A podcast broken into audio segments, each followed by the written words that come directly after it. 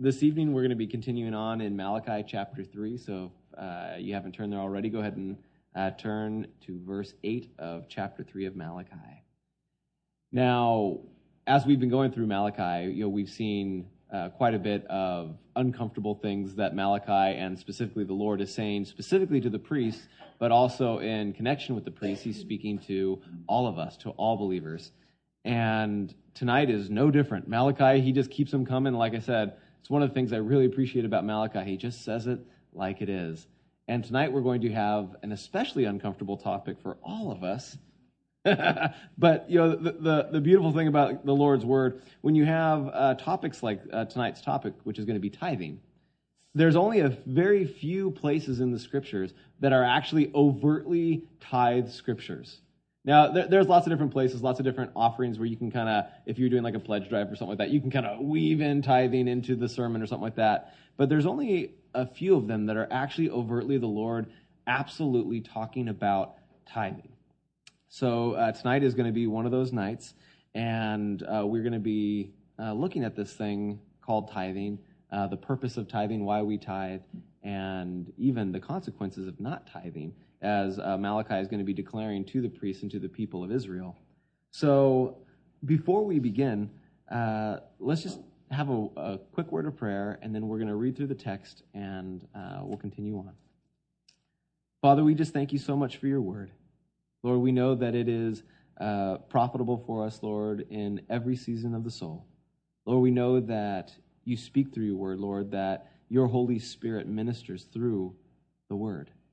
And so, Lord, we just pray that you would open our hearts now, Lord, that you would open our ears to your word, Lord, that we might receive all that you have for us, that we might be built up, encouraged, and edified, strengthened, Lord, in the ways of the Lord. We love you so much, Lord, and we just pray that you would pour out your blessing upon this gathering. For we come in Jesus' name. Amen. All right. Join with me, Malachi chapter 3, verse 8. Will a man rob God? Yet you have robbed me. But you say, In what way have we robbed you? In tithes and offerings. You are cursed with a curse, for you have robbed me, even this whole nation. Bring all the tithes into the storehouse, that there may be food in my house. And try me now in this, says the Lord of hosts, if I will not open for you the windows of heaven and pour out for you such a blessing that there will not be room enough to receive it. And I will rebuke the devourer for your sakes, so that he will not destroy the fruit of your ground, nor shall the vine fail to bear fruit for you in the field, says the Lord of hosts. And all nations will call you blessed, for you will be a delightful land, says the Lord of hosts. amen. Can I get an amen on that one? Amen. Man, boy, it just, you just jump right into that one, huh? It's not like a warm up. It's not, you know, like when you're going on a roller coaster, how you you're going up and up and up and you're just waiting. You're just kind of warming up. You're thinking, wow, this is going to be a big drop. And the more ticks you hear, the, the faster the drop you know it's going to be. This one's not like that. This one is more like uh, Superman at uh, at Six Flags Magic Mountain, where you're sitting there and all of a sudden they just go boom, and then you're at full speed and you're flying up the rails. Right? Th- that's pretty much how Malachi enters into this uh, into this text right now.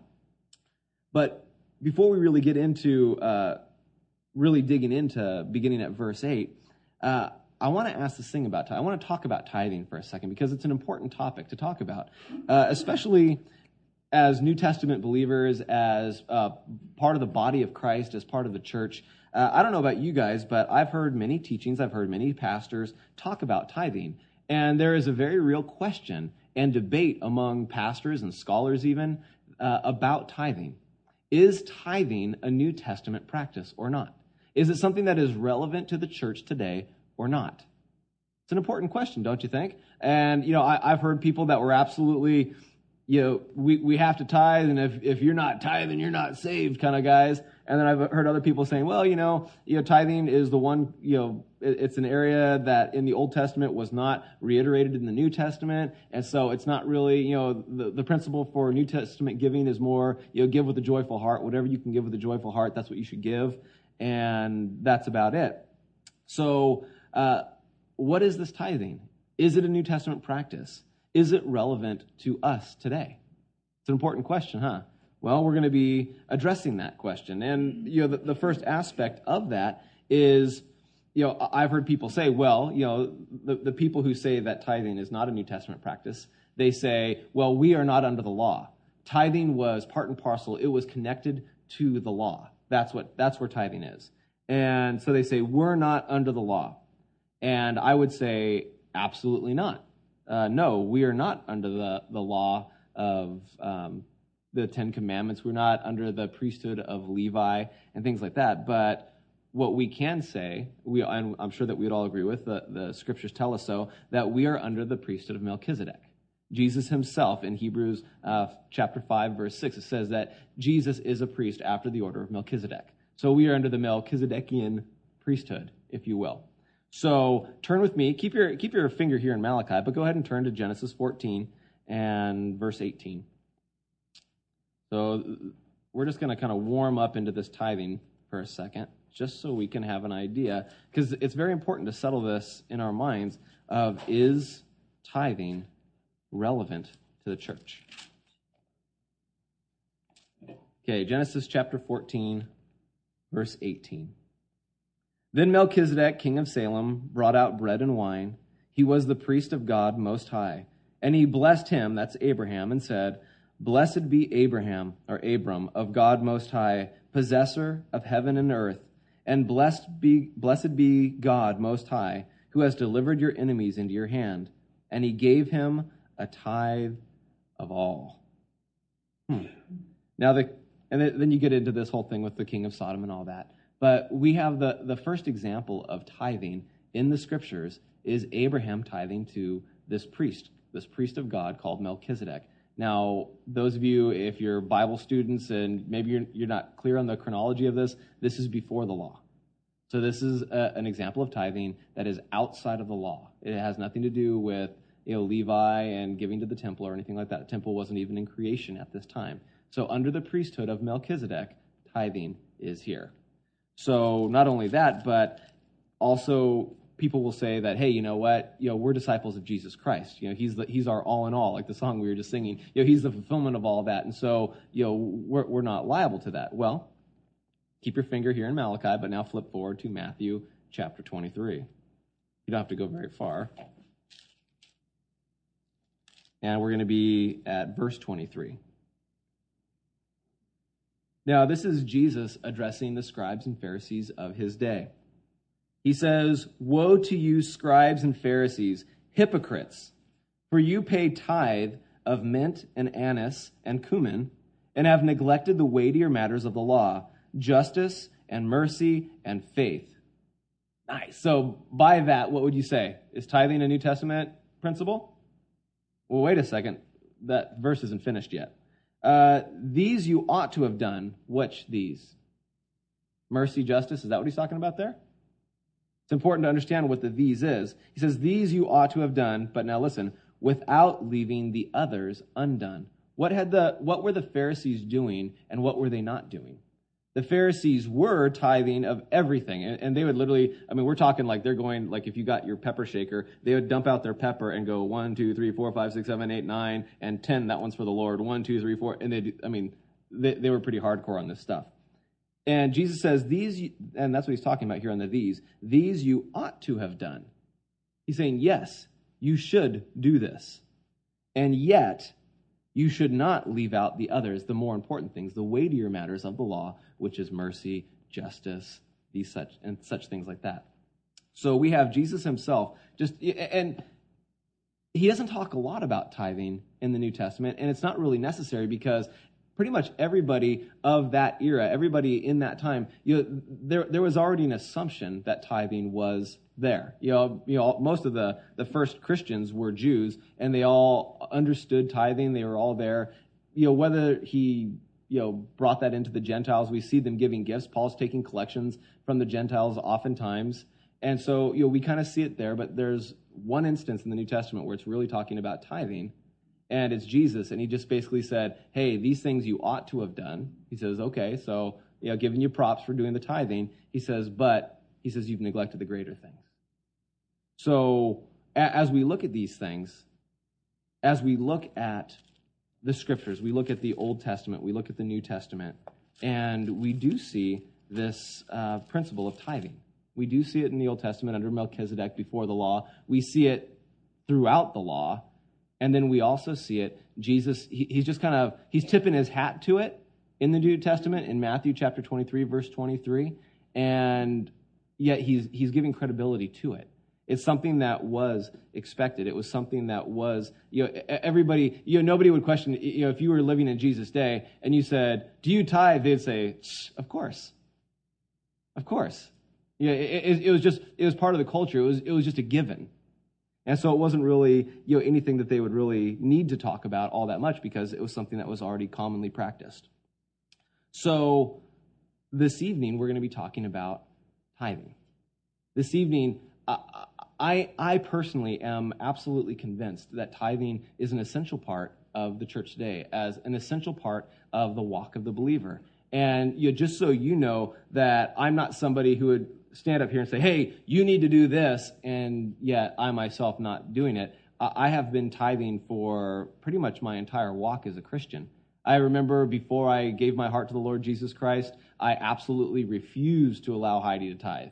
I was just like, nope, no way, no how, uh uh-uh, uh, not even close. No, thank you. And yet, when the Lord got a hold of my heart and I began seeing the principle of tithing within the scriptures, then it was, it was just a very natural thing. It's like, you know what? You know, we've got bills, we got car payments. At that time, we had a house payment, we had all these things. And yet, I was like, I, you know, where's the money going to come from? But it's like, all right, Lord, you know what? This is what you said, so here we go. And, you know, pretty soon after I got saved, I, we started doing the tithe, and we didn't do the tithe at the end of the month, we did it at the beginning of the month. So every time the paycheck came in, every time, you know, the, the money hit the, the, the bank account, it wasn't like, okay, well, I'm going to pay all my bills, and then whatever's left, that's what we do. It's like, no, no, no, no. We started with, okay, you know what? We're going to pay the tithe, and then we'll pay all of our bills. And you know what?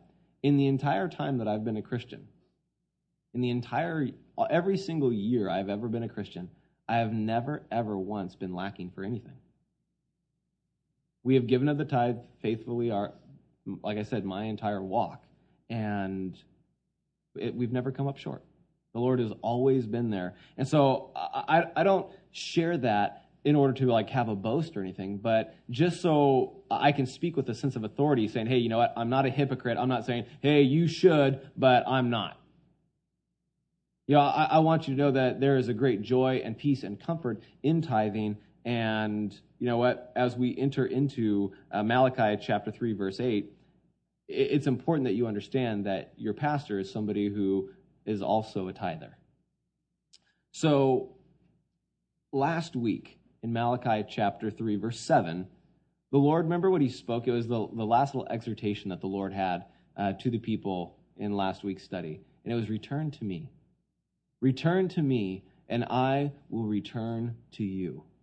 And they and it's the heart of the deceived. It's the heart of the people who have so hardened their hearts to the Lord that they think they're fine, they think they're good, and yet you know, Malachi already pointed out all of these things that they were doing that were contrary to the law, contrary to a heart that is soft for God. You know, they had been doing all of these things, and yet he says, "Return to me."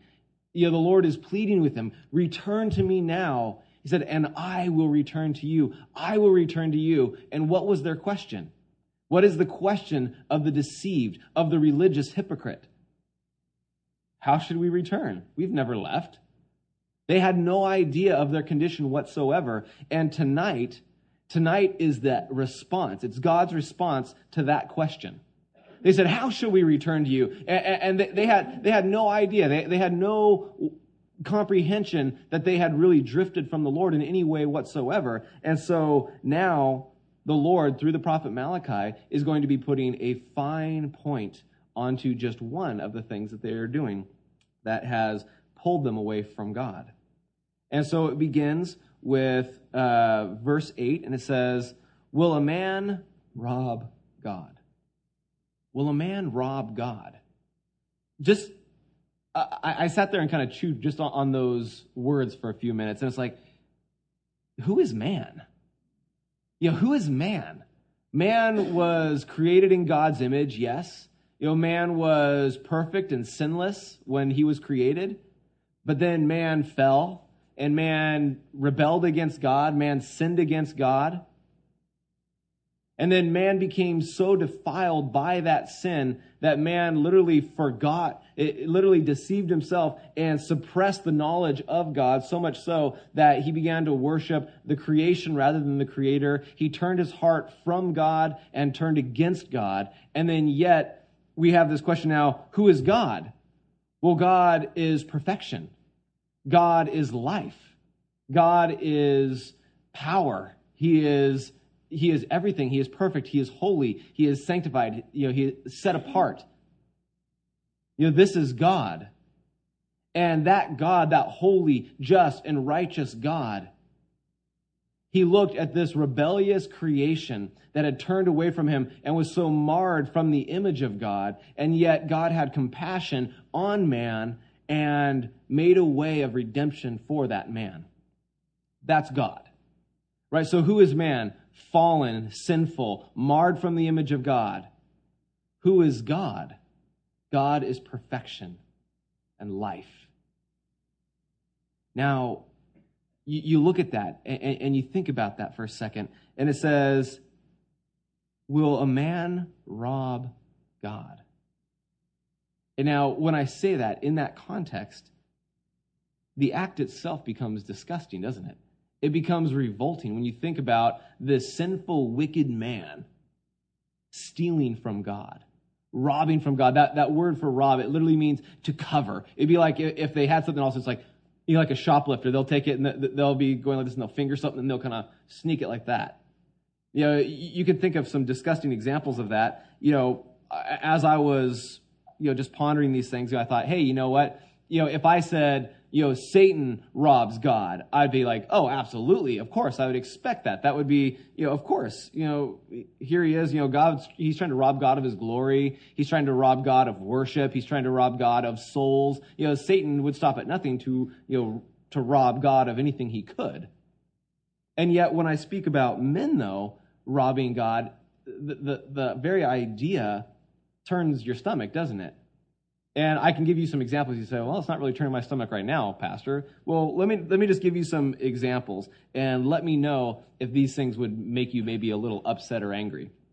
Uh, any of you guys know Raul Diaz from Worship Generation? Yeah, Raul. You know, great guy, cool guy.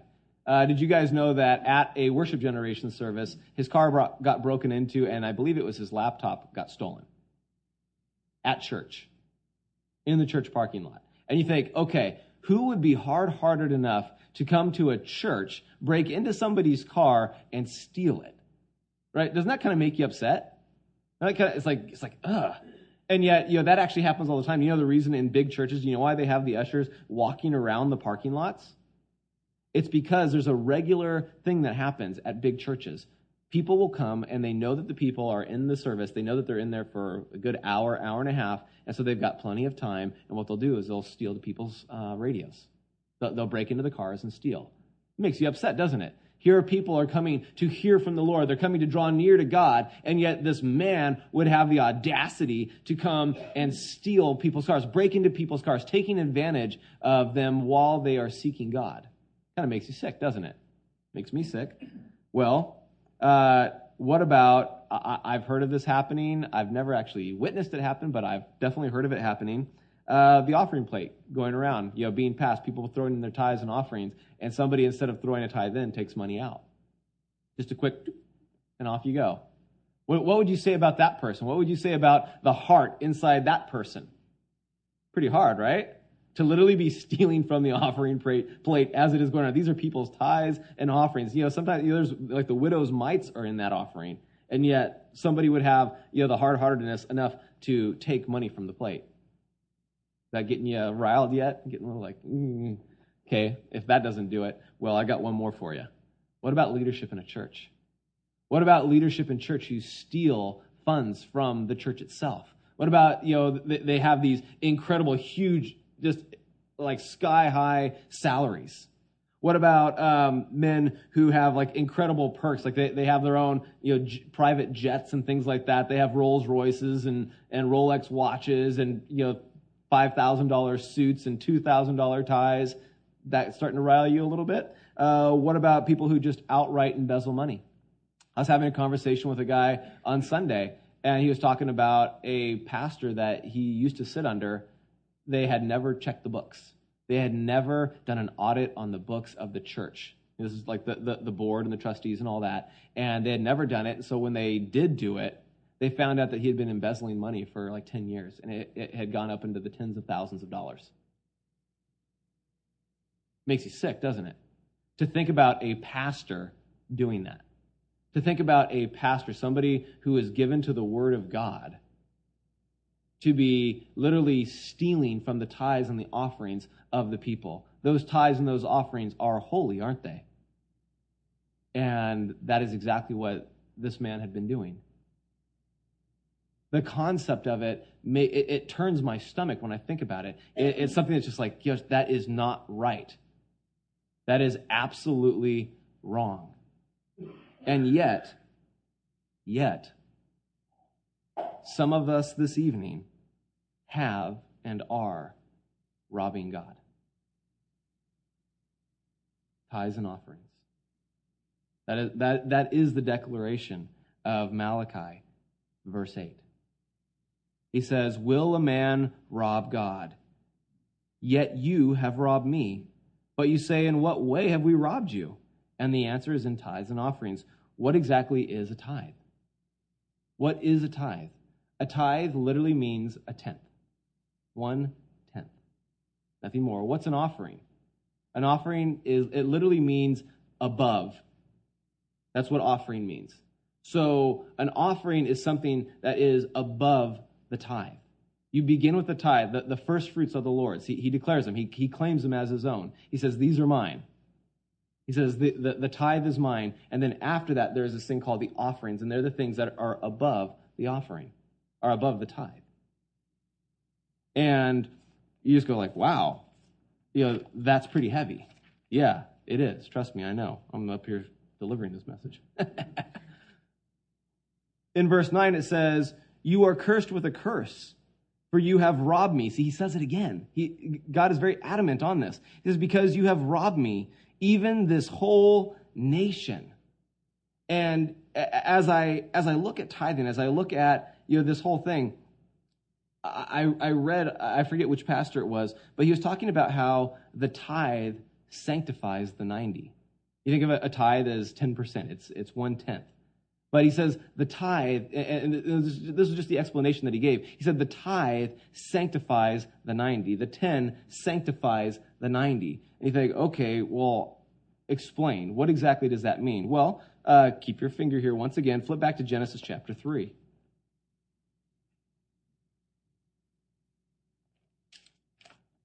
And we're going to start at verse 17. This is immediately preceding the fall of man.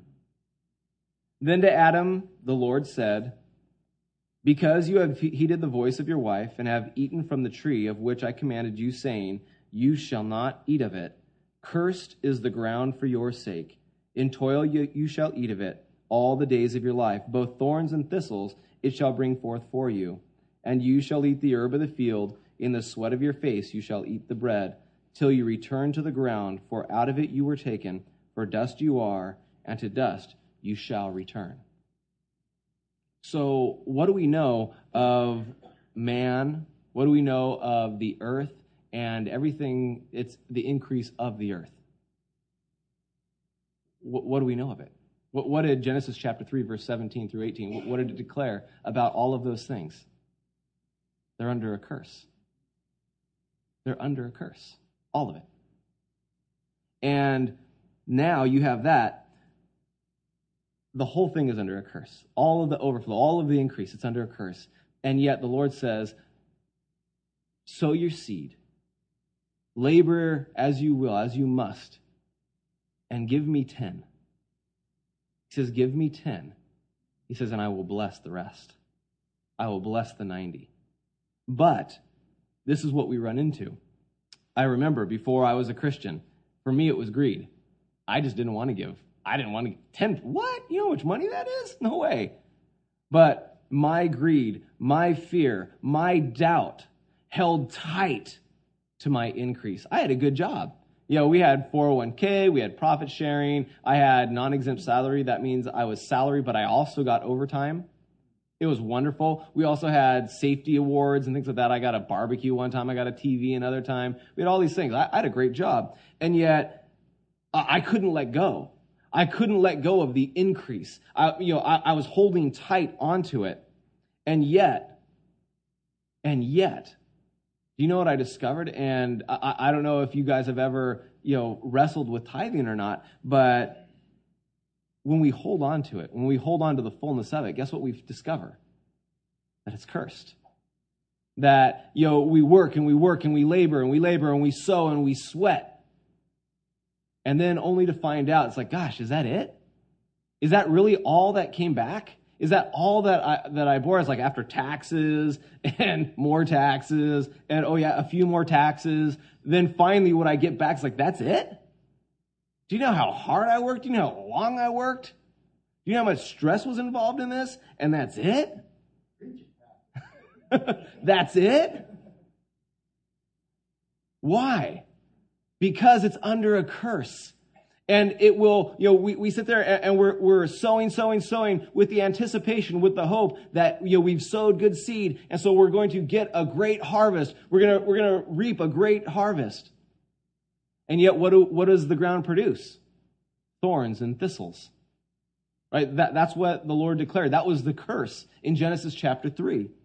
And so, uh, Haggai, this is just for your, just as a reference, go ahead and look this up later. Haggai uh, chapter 1, verses 10 and 11 speaks about this very thing, how God has cursed the ground, how he has literally, you know, he has, uh, he had made the sky like iron. So it would not rain down. It wouldn't pour down on the land and bless their, their crops. He literally had done that. It, it was cursed. And, and with Malachi right here, he's saying, You are cursed with a curse, for you have robbed me. What had they robbed? Well, we know already that the priests were giving lame offerings. They were allowing the people and even encouraging the people to, you know, bring, you know, instead of, you know, healthy and, you know, spotless lambs, they were bringing lame and, you know, these animals that were not in good shape. And he said, he goes, hey, if you think that's so great, he goes, give it to your governors to see if they think, you know, highly of you for, for offering the lame and the blind. He says, Of course not. He goes, Yet you give this to me. He says, And I am a great king. We know that these priests were doing all sorts of things, and yet, you know, they're just kind of, Hey, what do you mean? How shall we return? What do you mean? What do you mean? Rob you? Us? What do you mean? And he says, In the fact that you have withheld the tithes and the offerings, he says, This, in this way, you have robbed me. The tithe redeems the 90. The 90, the 100% is already cursed. And yet, the tithe, it sanctifies, it redeems, it purchases back, it removes the, the power of the curse over the 90. That, it, that 90 will be even more fruitful than that 10%, than the 100%.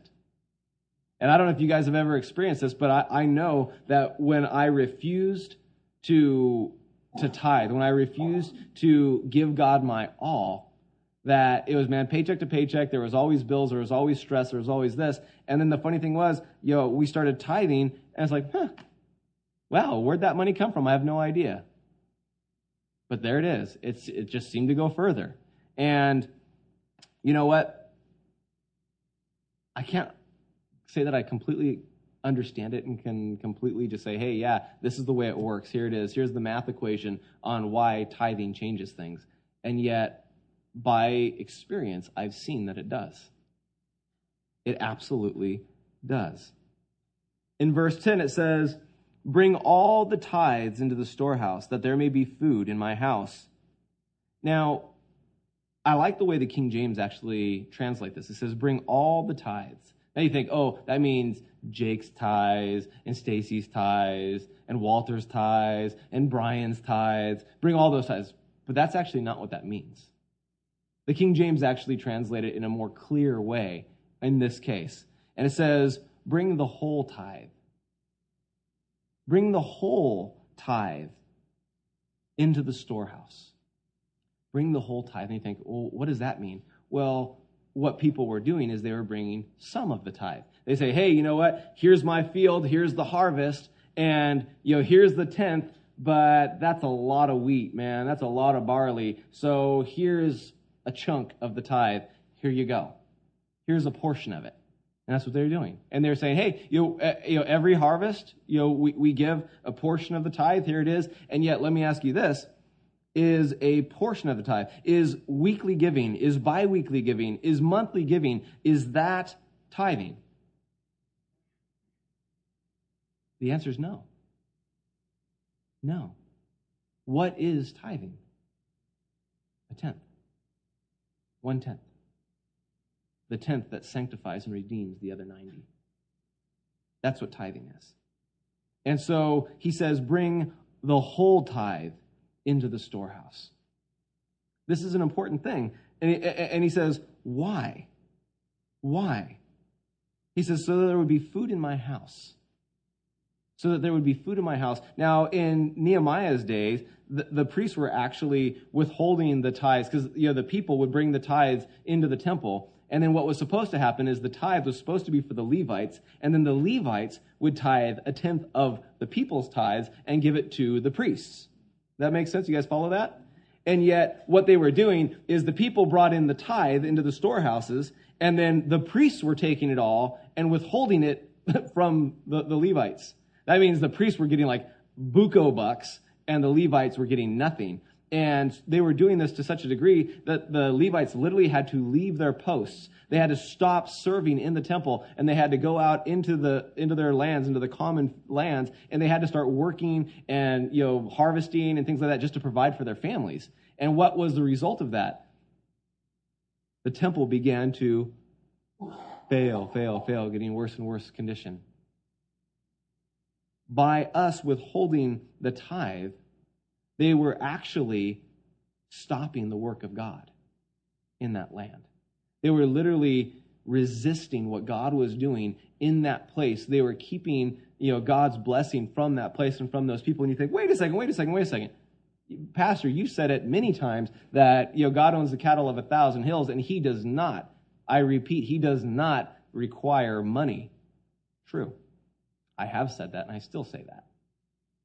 And yet, I would also say this that God will never, I won't say never, I, I, don't like to put God in a box. I don't believe God will very, I think it'd be very rarely that he would alter this. But God doesn't turn the stones into bread when his people already have the means in their own hands and yet refuse to give. If the people have the means, if they have the tithe and yet they're withholding it, why would God say, Oh, let me do this miraculous thing among you? Oh, look, you know, your finances are tight, but here, like this. Oh, you know, you want to do this great outreach over there, and, you know, here, here's all the finances you need. Yet, if the people have the means and yet refuse to, you know, give God his portion, the tenth, then why would he? Why would he? I don't think he would. You know, there, there's obviously, you know, exceptions to every rule. God can do what he wants. He's God, not me. And yet, you know, we see this. We can resist the work of God by something as simple as not trusting God in this. And I don't know if you picked up on the music that we were singing. Did you, did you notice the, the common theme throughout all of those songs? It was all pointing to God. It was all pointing to His glory. It was all pointing to Him. Everything was pointing to Him. And we kind of think about tithing backwards. We think of it as, oh, I have to give 10? 10%? Are you serious? Is that net or gross, by the way? You know, those are the kind of arguments that we have with ourselves, right? And really? Is that, is, what? But you know, really, in, in the end, in the end, all of it's the Lord's, is it not? All of the earth and all of the produce in it. Was it not God who gave man the strength to earn a living, to work the fields by the sweat of his brow? Isn't it not God who gave man understanding that he might think if you have an office job and, and do that kind of stuff? Isn't it God who blessed us and gave us favor with our bosses and things like that to allow us to accumulate wealth? And you know, we, a lot of times we think about, oh, you know, I have to give 10% and we're focused on the 10%. But what we don't realize is that God has kept nothing back from us. God has kept nothing back from us. And I, I couldn't help but to think about in the Garden of Eden. What did God say? He says, You may eat of all of the trees in the garden except one. He held one thing back. One thing. But all the fullness thereof, everything else, is yours to enjoy. Be blessed. Hmm. We're in Genesis also. Joseph, remember he was in Potiphar's house? Do you remember what? It was really pretty profound, actually. Do you remember what Joseph said to Potiphar's wife? He said, I am the greatest man in this house. He says, and my master has put everything under my control, and he has withheld nothing from me save you, because you are his wife. There was one thing that was held back, and Joseph saw her, even though she wasn't acting very holy, she was holy. She was sanctified to his master, whom he did revere, whom he did respect. But Joseph recognized it. He said, Nothing has been withheld from me except you, and I will not, I will not dishonor that. I will not reach out and take that which is not mine. And the Lord, He has given us everything. He has withheld nothing from us save the tithe. He says, This is mine. Give it back. Give it back. This is mine. This belongs to me. And in verse 10 also it says, he says that there might not be, or that there may be food in my house. And he says, now listen to this. And try me now in this, says the Lord of hosts. You know what that means? Try me now in this. He says, test me. Prove me in this. And you think, wait a second, isn't that sacrilegious? I thought Jesus quoted in the New Testament, you shall not tempt the Lord your God. Isn't that true? Jesus did say that, didn't he? And yet, what we have right here, in all things in life, God says, not test me, he says, trust me, right? In every manner of life, he says, trust me. And that anything that is not of faith is of sin. And yet, there is one exception to this rule. And it's here because God himself commands it. He said, Test me now. Test me in this. Prove me. Put God to the test with the tithe. That almost sounds sacrilegious. It feels, it feels weird declaring it. And yet it is the truth of the scriptures. It is what's said here because throughout everything, in every manner, in every walk of life, God says, trust me, have faith in me, believe. That is the work of the believer to believe. And yet when it comes to tithing, he says, test me. Test me. And you go, no, no, no, no, no, I won't test you. I won't test you. Be careful. Be careful because another man said that once, and the prophet got really angry at him. He got really angry at him and said, You weary me and my God. The Lord says, it, it's, not, it's not a suggestion, hey, come on, try, try, test me. He's commanding you, test me in this. Test me in this. What's the test? He says, literally, he says, because I will open for you the windows of heaven. Now, this is an agricultural society that he's speaking to. What does that mean? He, uh, he said in Haggai chapter 1, verses 10 and 11, that he was going to, he literally made the, the skies like iron. He wasn't going to allow any rain to fall because they were cursed because they were withholding the tithe from him. And now he says, Give of the tithe. He says, Test me in this place. Try me. See that I won't open up the windows of heaven for you. Doesn't that just sound glorious? He literally says, I am going to make it rain across not just your little house. He said, but across your whole land, your whole nation will I bless. He says, Test me. He said, Test me now in these things. He said, he says, For I will open the windows of heaven, and listen to this, and pour out for you such a blessing that there will not be room enough to receive it. I like that word pour out. Do you know, you know what it means? It's literally like opening. That's, that's what it means. It's like if you have a bag and the bag is shut. And for these people, the bag was shut, right? That's the context. The bag is shut. He says, he says, test me on this. He says, and see that I will open up the windows of heaven and I will pour out. And what that word pour out means, it's literally like a bag that was closed and now it is opening to its absolute, to the very max capacity of how wide that thing can open. It basically means that he is going to pour out so there is nothing left inside. So when God talks about his blessings, he's like, hey, you know what? Test me in the tithe.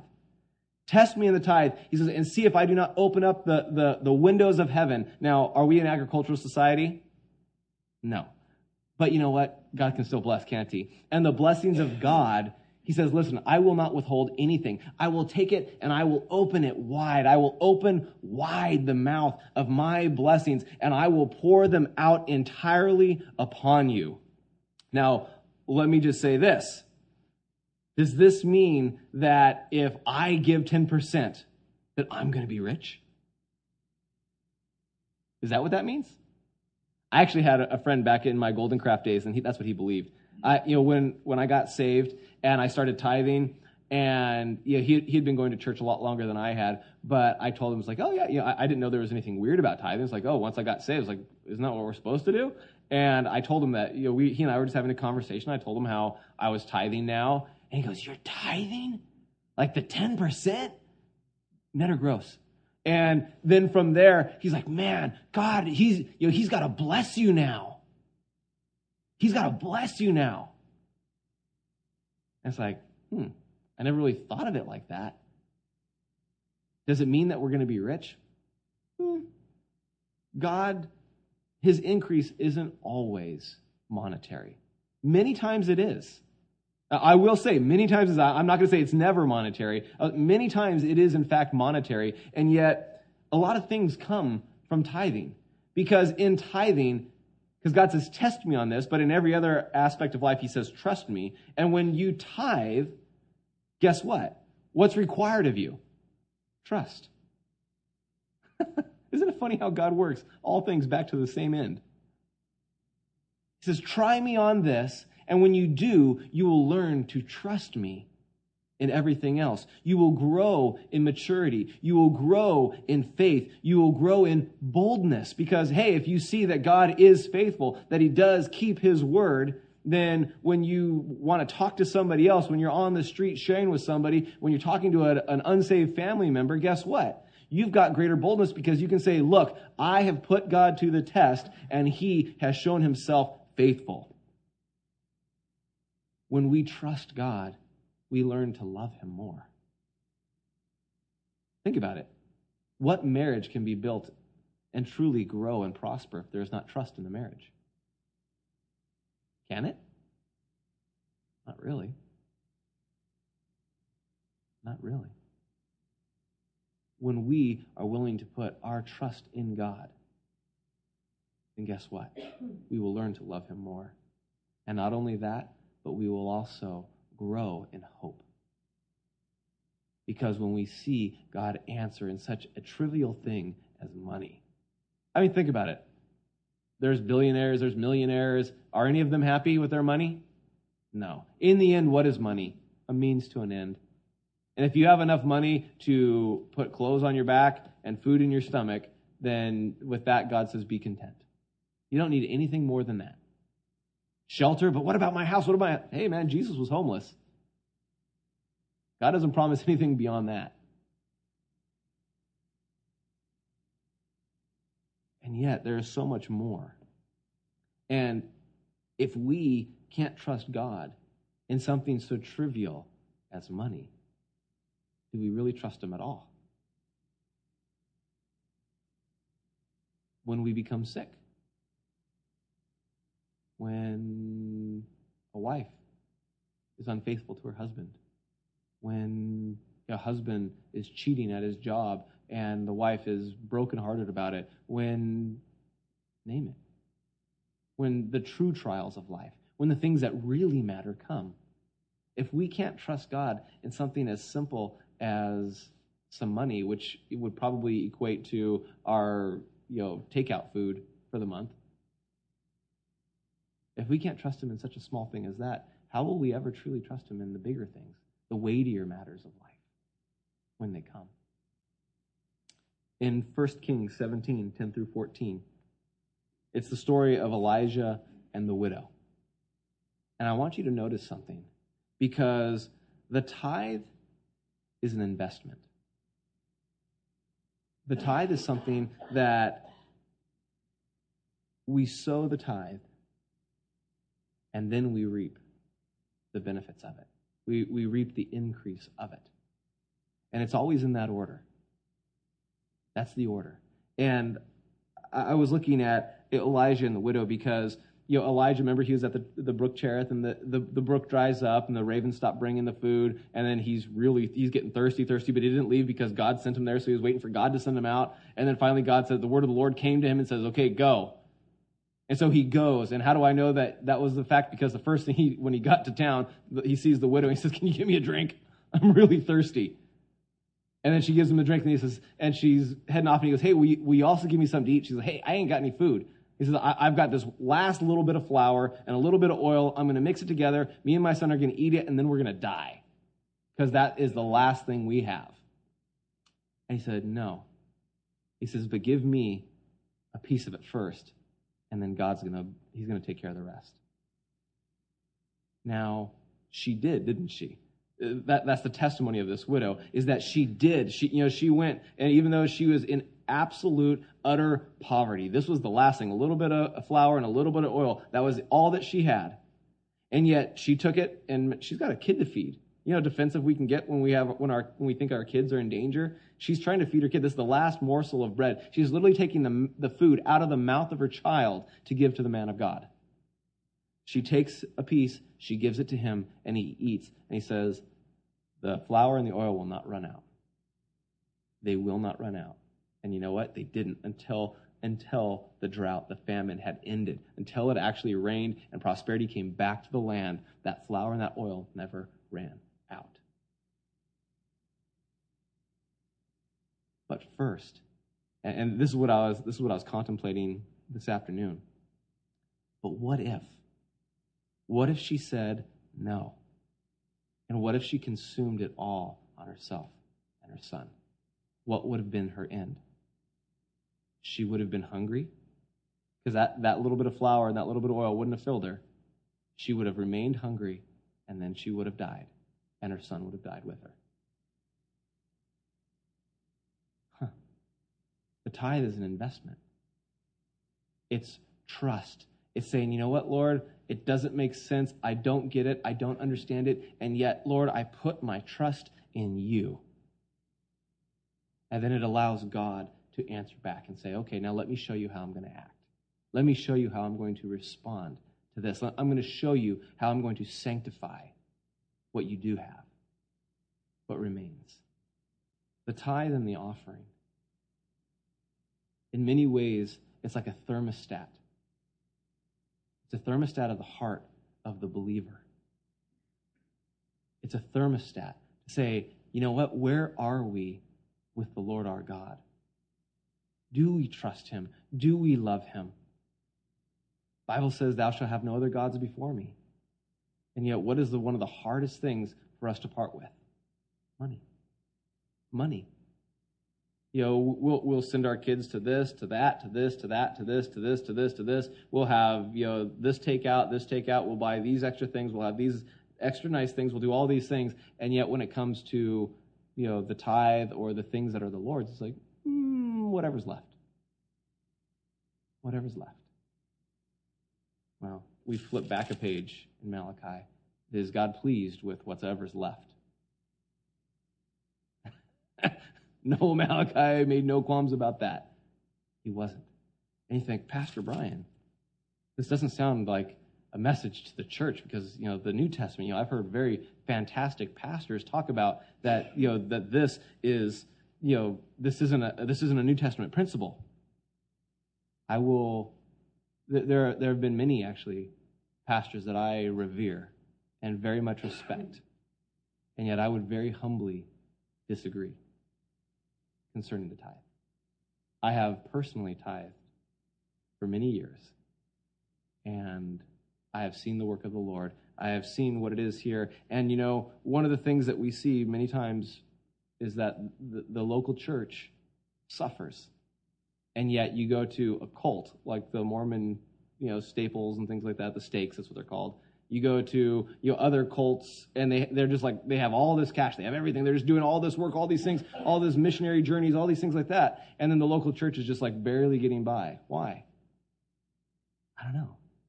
It seems strange that people who don't know the truth and who are worshiping something that is false, who are deceived, are more open to trust the charlatans, so to speak, than the people who are worshiping the true and living God. Is that the way it should be? No. No, it's not. And you know, this is the thing, and j- j- just to end on this. When God says, Test me, He says, See that I will not pour out the blessings. Guys, I can absolutely declare I can absolutely, everybody who's hearing the sound of my voice here in this room, and those who are hearing this on the website, those who are hearing on an, on an iPod uh, download, guys, you know what? God is faithful. God is true. And He is speaking to a people right now who are in open rebellion to Him. Now, the, the people in this room are not in open rebellion to the Lord whatsoever. And yet, there's still a principle here. There's still an area where it's like, gosh, you know what? Test me. Test me and see let God show you that He will open up the store, the, the, windows of heaven, that He will open up the fullness of His blessing and pour it out on you, both in monetary and also in spiritual things. Because our God is good and He wants to bless. He is a blessing God. He loves to bless. And like I said, if somebody tithes, it doesn't mean that, oh, God's automatically going to bless them. Because if there's sin in your life, then obviously that's one thing's going to counteract the other. And yet, at the same time, in my own personal walk, I don't want my tithe to be a stumbling block for the blessings of God in my life. Amen? Our God is so good. He is so loving, and He is so faithful. And I would challenge every single one of you uh, this evening. I don't, I don't care you know, what other churches you guys go to and things like that, but whatever is your church, Test God on it. See. See what he'll do. And, you know, I, I've been praying about this, and we are, you know, because we're in a church plant mode right now. You know, we are in the church plant mode. And, and in every church plant, there's always there's a season where the expenses are always a little bit more than, than the income. And there's you know there's a course of time that that happens. If you've ever started a business or anything like that same thing is true. And then there's a time when all of a sudden it kind of comes together like this and then it switches and comes like this. Okay? We've kind of gotten to where we're just like right like that. We're just like right there. And i was thinking you know of the lord. It's like yeah you know what lord the first you know the, first time that we without any other help just within our own selves you know hit that right above you know, you know we, where we completely hit everything just right. And then anything that's above it 10% of whatever is above it you know i want to give to world missions. I was like oh that'd be cool. And then it's funny because as i was preparing this i was like really? 10% of the whatever's above? Is that really a biblical principle? Pastor where's your faith this month, 10% of the tithes are going to go to world missions. Something outside our borders, something outside these walls, whatever it is it's going to be. And you know what? We got to take a step of faith. Hey, it's like you know, we're, we're like right there. We're right there. So it's like, you know what? Lord, if, if you can't meet the need, if you can't do that, then really, come on. So we're going to begin, and, and you know, this is going to become a regular. Usually you don't do this in a church plant, but you know what? From this day forward, 10% is going to go to things that are going to be outside these walls. 10% is going to go to world missions, evangelism, and things like that in other countries. And uh, my, as I was praying about it, the thing that came into my heart was far-reaching ministries. Uh, it's an it's an amazing ministry, and yeah, it has a lot of really great fruit in it. And so, I just want to share that with you guys. So, the tithe, an amazing thing, a, a wonderful opportunity and it's important to understand the tithe. It's important to understand the fullness of it. And you won't hear me talk about tithing very often, almost never actually. And I, I don't know how long it's going to take us to get through the whole Bible, but there's probably only one more place that I can think of that is an absolute overt tithing text. And it'll be probably be a while before we get there. So uh, this is it. Drink deep of it and you know let it do its work within you. And I pray that you guys are as blessed in your giving as I am in mine. You know what, Heidi and I, we, like I said, we've been tithing for a long time, and we've never looked back, and we've never ever been disappointed. And I promise you, the Lord will do the same with you guys. So let's pray. Lord, we just thank you so much for your word, Lord, for this word. Lord, we thank you for tithing. Lord, we thank you for not withholding anything from us except that portion, Lord, that we need to trust you. Lord, we thank you so much that you didn't just say, hey, you know what, I'm God, you're not, and I'm going to take 90 and you take the 10. You live on the tithe. But you didn't, Lord. You said, take the fullness, take the lion's share, but remember me. Lord, we thank you for your goodness and for your blessings upon us. Lord, you are faithful. Lord, we can declare that in this room. We can declare it because we have experienced it, Lord. We know it is true. And so, Lord, we just pray that you would just take these things, Lord, and that, you know, if your people are tithing and we're, and we're doing great, Lord, then amen and awesome, Lord. I pray that you would keep your word, even as you said, which I know you will, because we ask it according to your will. We pray that you would just bless and that you would continue to pour out the fullness of your blessing.